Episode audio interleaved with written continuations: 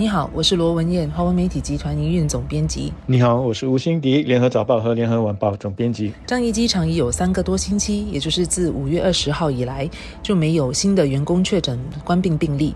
新药张仪因此将按照计划，今天也就是六月十四号重开，但所有的搭客大厦将继续对外关闭。当局解释，所有的大客大厦和新药张仪其实已经完成了消毒清洗的工作，但是当局要让机场员工有更多时间适应新的分区运作，因此所有大客大厦将继续对外关闭，直到另行通知为止。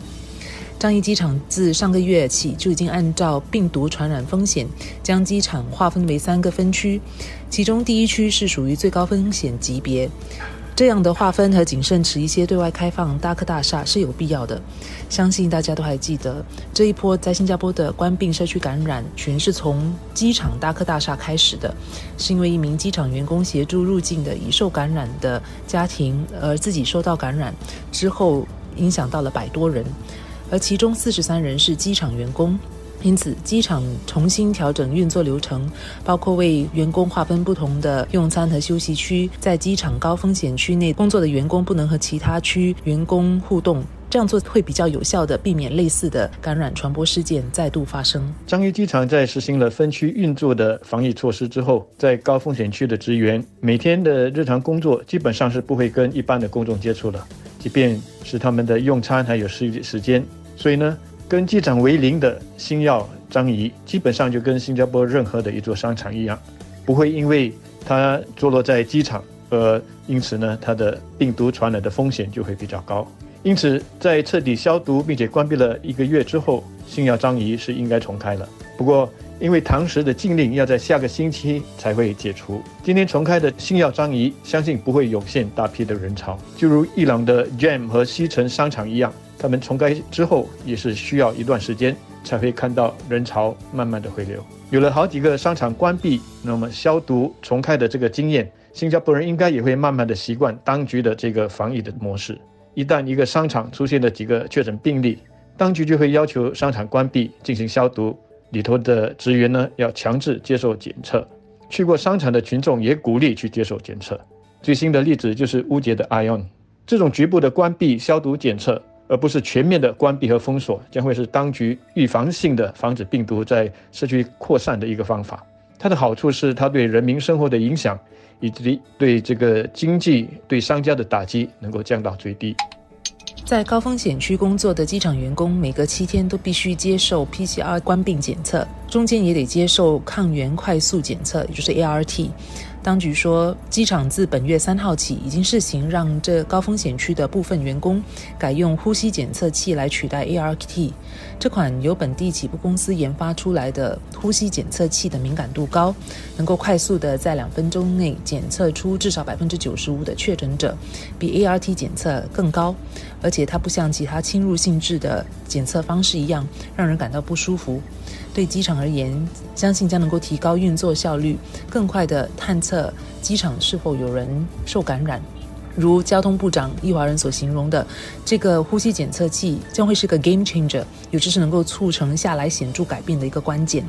他说：“下来，政府会逐步扩大这款呼吸检测器的使用，收集更多的数据，让有关当局评估它的敏感性和特异性。如果试行计划顺利，所有在第一区工作的机场员工也都将改用这个呼吸检测器。而其实大使关卡也已经开始在测试使用这款检测器了。呼吸检测器之所以会可能成为部长所说的 game changer，也就是可能带来关键性或者是决定性改变的，除了它准确性不错。”快捷、成本较低之外，还有一个重点，就是它不像其他的检测法那样有侵入性。这也是为什么那些在樟宜机场参与这项试验计划的员工，他们是每天下班之前都得去呼个气，然后当场就能够知道自己有没有被感染。这样的话，他回家也会更放心一点。所以，我是真心希望这个在樟宜机场还有在新马关卡的这个实验计划。最后能够显示是成功而且是有效的，到那个时候我们就可以把它推广到其他高风险的场所，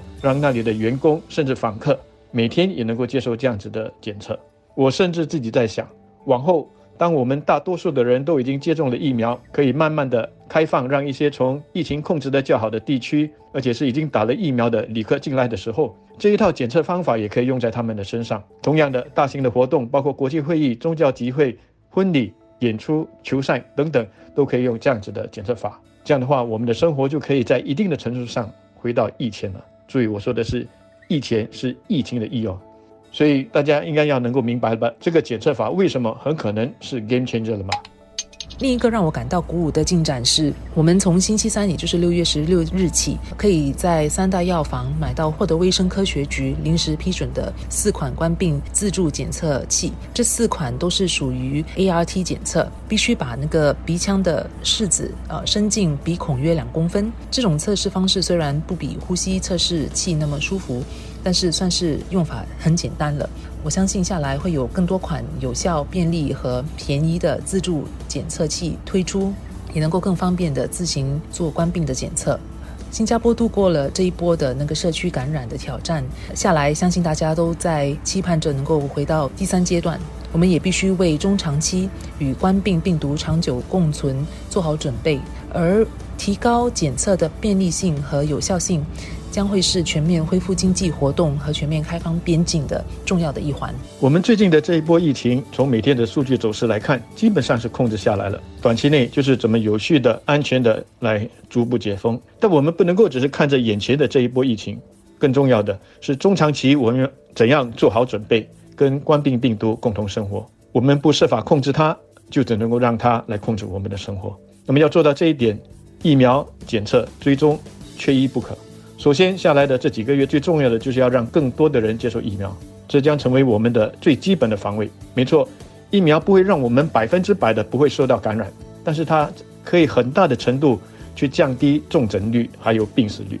如果我们大家都打了冠病疫苗，我们是不是有可能把冠病的重症率还有病死率降到跟流感差不多呢？大家想一想，过去流行性感冒虽然也会导致一些死亡病例的出现。但我们会因此而有大规模的封锁措施吗？会有大规模的这些防疫措施吗？那么有了疫苗所带来的群体免疫，我们就可以按照风险管理的这个评估，慢慢的去恢复更多的活动。而万一在防疫方面出现了破口，我们知道说，首先它导致的重症率和病死率不会太高，而且因为我们有很有效的这个检测还有追踪，我们可以很快的阻断病毒的传播。这样一来，我们总算是能够看到。隧道的尽头是有亮光的。